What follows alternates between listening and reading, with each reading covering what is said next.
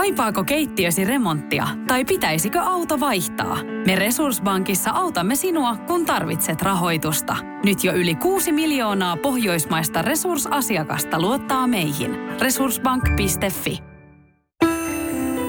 Tämä on Radio Play alkuperäissarja. Maikkarin rikostoimittajat Jarkko Sipilä ja Pekka Lehtinen puivat viime vuosikymmenten kuohuttavia rikostapauksia niihin liittyvien äänitteiden kautta.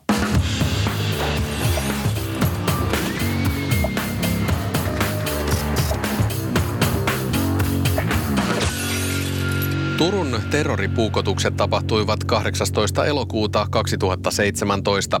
Marokkolainen turvapaikanhakija aloitti rikossarjansa Turun kauppatorilta ja lopetti puutorille, kun poliisi ampui häntä jalkaan. Puukotuksissa kuoli kaksi ihmistä ja kahdeksan loukkaantui. Käräjäoikeus langetti hänelle elinkautisen vankeustuomion. Muista hyvin tämän perjantai-iltapäivän, kun nämä Turun puukotukset tapahtui. Hän oli siinä neljän maissa oli, oli tämä. Ja olin itse Puumalassa dekkarikeikalla siellä paikallisessa koulussa puhumassa ja taisi napsahtaa suurin piirtein keskelle sitä tuntia. Tää, mutta sä olit sentään töissä. Olit tainnut kyllä jo ehtiä lähteä tuolta No niin, joo, mulla oli samanlaiset ajatukset. Siinä oltiin jo vähän viikonlopun viettoa ryhtymässä ja olin ehtinyt itse asiassa kotiin, kun tuli toimituksesta sit soitto, että nyt on Turun suunnalla jotain hieman isompaa tekeillä. Ja no ei siinä kauan mennä rupesi selviämään, että todellakin näin on ja ei muuta kuin takaisin toimitukseen. Ja siitähän se sitten alkoi tapahtumien vyöry ja oltiin itse asiassa ihan viikonloppua myöten koko ajan siinä sitten töissä. Ja tota, olihan tämä nyt sitten tapahtumasarja, joka Suomen rikoshistoriaa jää täysin ainutlaatuisena tuossa vaiheessa. Että. Niin, tällä Abdurrahman Buanaanella oli kaksi puukkoa. Hän oli siinä jäätelökioskilla ollut ja aloitti sen verityön sitten siinä puukottamalla tällaista Jehovan todistajanaista ja myös muita ihmisiä, että niitä oli viisi uhria siinä. Mutta tämä on aika dramaattinen tämä hätäkeskuspuhelu, mikä siitä paikalta soitettiin. Eli silloin ollaan siellä loppuiltapäivässä. Hätäkeskus. Ka- kauppatorilla puukotus, täällä on mies puukko kädessä. Ja mikä paikkakunta? Turku. Joo, missä päin kauppatoria? Täällä nurkalla, täällä jäätelö... Hei, kuuntele. Täällä öö, jäätelöraitiovaunulla.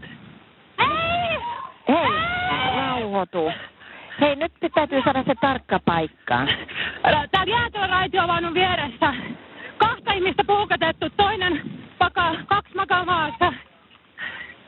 Joo, Ihmiset yrittää onko- ottaa sen kiinni. Odota hetki. Odota hetki. Älä sulje nyt. Öö, onko pulssi? Sieltä tulee nyt monta soittoa. Hei, ku- kuinka monta siellä on nyt puukotettu? Avastuu.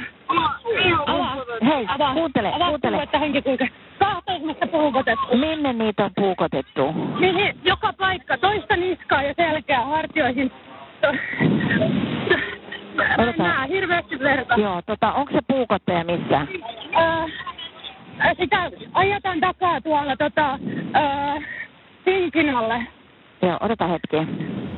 Kyllä tästä ääninauhalta sellainen hätä ja sekasorto Kyllä. paistaa. Että Kyllä joo, ja se voi, se, se, se voi sen ihmetyksen ja kauhun tunteen, sen voi aistia, kun siinä alkaa riehuminen puukon kanssa ja näkee kuinka, kuinka tota, ää, se, ää, raivon vallassa semmoisen jonkun ihme, ihme tota, äm, no, hän oli lietsonut itsensä sellaisen tilaan, jo, jonka, jonka hän sitten siinä tekojen hetkellä kyllä varsin hyvin näytti ulospäin.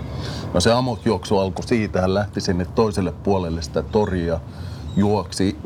Videolta näkee hyvin, miten ihmiset pakenee sieltä paikalta, mutta siinä oli sitten italialainen nainen lastenvaunujen kanssa.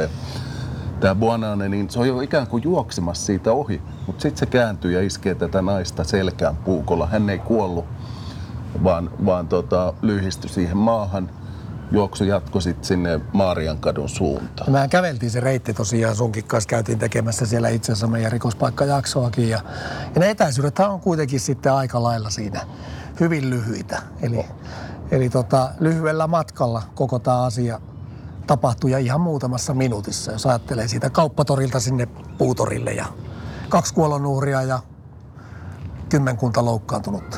Joo, kahdeksan tai kymmenen taisi olla jo yhteensä. Et nuorin oli 15-vuotias ja vanhin 67-vuotias. Ja nämä kaikki uhrit oli, joiden kimppuun hän hyökkäsi, oli naisia, että miehiäkin oli uhreina, mutta ne oli sellaisia, jotka tuli sitten auttamaan. Mutta päättyi sitten sinne puutorille, kun poliisi ampui tätä miestä sitten jalkaan. Mutta ja marttyyrinä hän halusi kuolla, että tuota, sehän on tässä aikomuksen oli, että sanotaan se nyt vielä tässä jälleen kerran, että kun nämä yleensä päättyy tai on päättynyt muuallakin Euroopassa siihen, että tekijä tai tekijät ovat sitten kuolleet poliisin luoteihin, niin tässä se ei mennyt niin, vaan oltiin niin poikkeuksellisessa tilanteessa, että oli, oli tota terrori, terroririkoksesta epäilty oli, oli hengissä ja hänet saatiin sitten ihan oikeudenkin eteen tästä. Et siinä mielessä niin tämä tilanne päättyi nyt sitten toisaalta myös hyvin, että hän ja hänet tuo, saatiin vastaamaan tässä teosta. Ja tuomittiinkin sitten terroristisessa tarkoituksessa tehdystä murhista. Mutta tämä Buonani oli 22-vuotias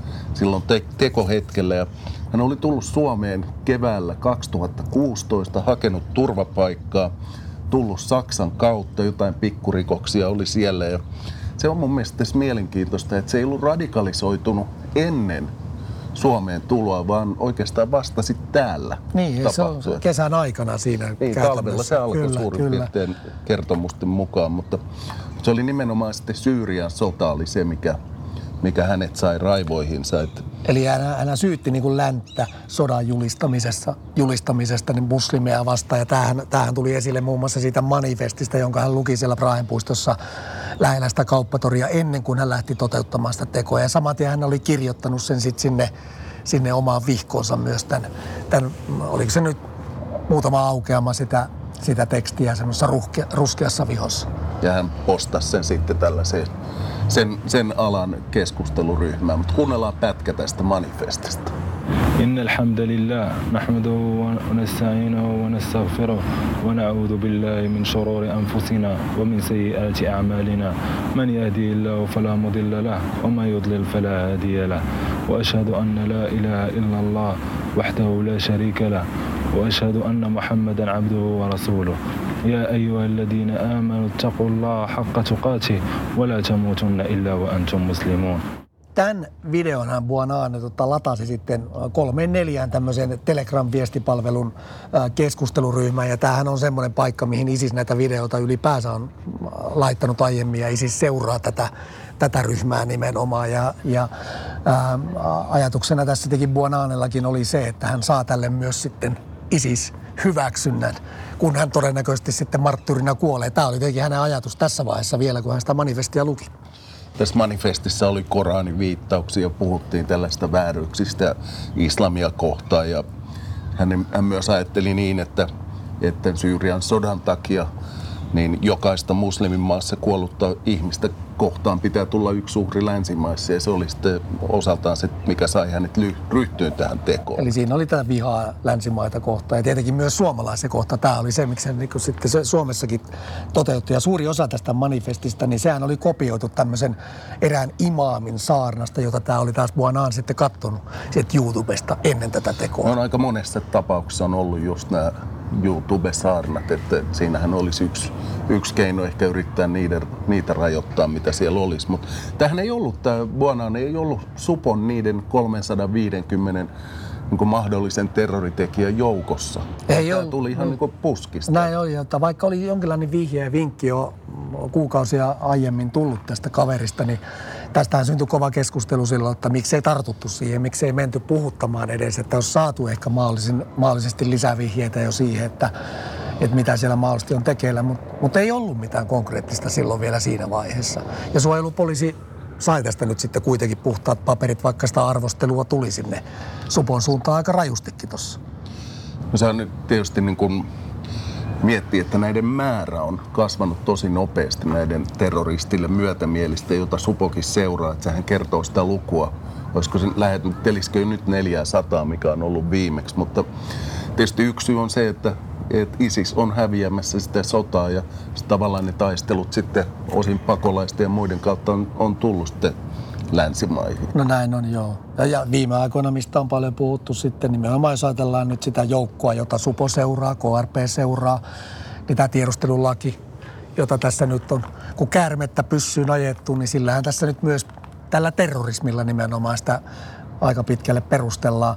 Ja kyllähän se nyt varmaan niin on, että jos, jos meillä joku tämän tyyppinen teko toistuu, niin kyllähän se suurella todennäköisyydellä siitä muutaman sadan joukosta se tekijä tai tekijät sitten löytyy, jos ja kun se jossain vaiheessa se toinen vähän vastaavan tyyppinen teko Suomessakin nähdään. Niin kysymys ei ole siitä, että tapahtuuko toinen teko, vaan, vaan koska se tapahtuu. Mä, mä luulen, että, että jos se on joku suunnitelmallisempi, puhutaan pommiiskusta tai useamman henkilön tekemäksi, jonkun ryhmän tekeminen, niin silloin se todennäköisesti tulee siitä ryhmästä. Mutta et, et, periaatteessa tilanne on se, että tällainen yksinäinen susi, niin kuka tahansa voi käydä ostaa tuollaiset puukot ja tehdä, tehdä tämän teon, jos, jos pää on tarpeeksi vinksahtanut. Mutta mut silloin sen ei, ei taaskaan tarvitse olla niiden terroristille myötämielisten ryhmästä. Näin on. Ja tietenkin tämä radikalisoituminen, mitä myös vankilassa nyt on tapahtunut ilmeisen paljon enemmän ja mitä sitten, mitä sitten tuota tämmöisille terrorismille myötämielisten kesken nyt sitten tällä hetkellä tuolla jossain tapahtuu, niin se on se iso kysymys tietenkin. Miten ne pystytään blokkaamaan sieltä, että ainakaan... Ää, ainakaan ihan nyt semmoista niin kuin suunnitelmallista, etukäteen hyvin suunnitelmallista tekoa ei pääsisi tapahtumaan. Jos mietit, että millainen se voisi olla, niin mitä tulee mieleen? No kyllä sen edelleen täällä se Suomessakin se jonkin tyyppinen esimerkiksi nyt auto, autoisku, autolla tehtävä isku väkijoukkoon, niin jotenkin se, se on semmoinen, mikä, no toivottavasti sitä ei ikinä Suomessa tapahdu, mutta joko tämmöinen Buonaan tyyppinen puukkoisku tai sitten autolla tehtävä isku väkijoukkoon, niin nämä on semmoisia, mihin viranomaisilla pitää varsinkin isojen tapahtumien yhteydessä varautua pitkälle tulevaisuuteen. Ja jos miettii sitten taas tätä Ranskan Bataclan iskua, että siinä oli isompi ryhmä ja oli konetulia se, niin se vaatii kyllä jo sitten aika paljon valmistelua, että et pystyy nämä Kalashnikovit ja muut hankkimaan, mutta, mutta se on ehkä mahdollista Ranskassa, mutta sen, sen tyyppisen näkisi aika hankalaksi Suomessa. Näin on.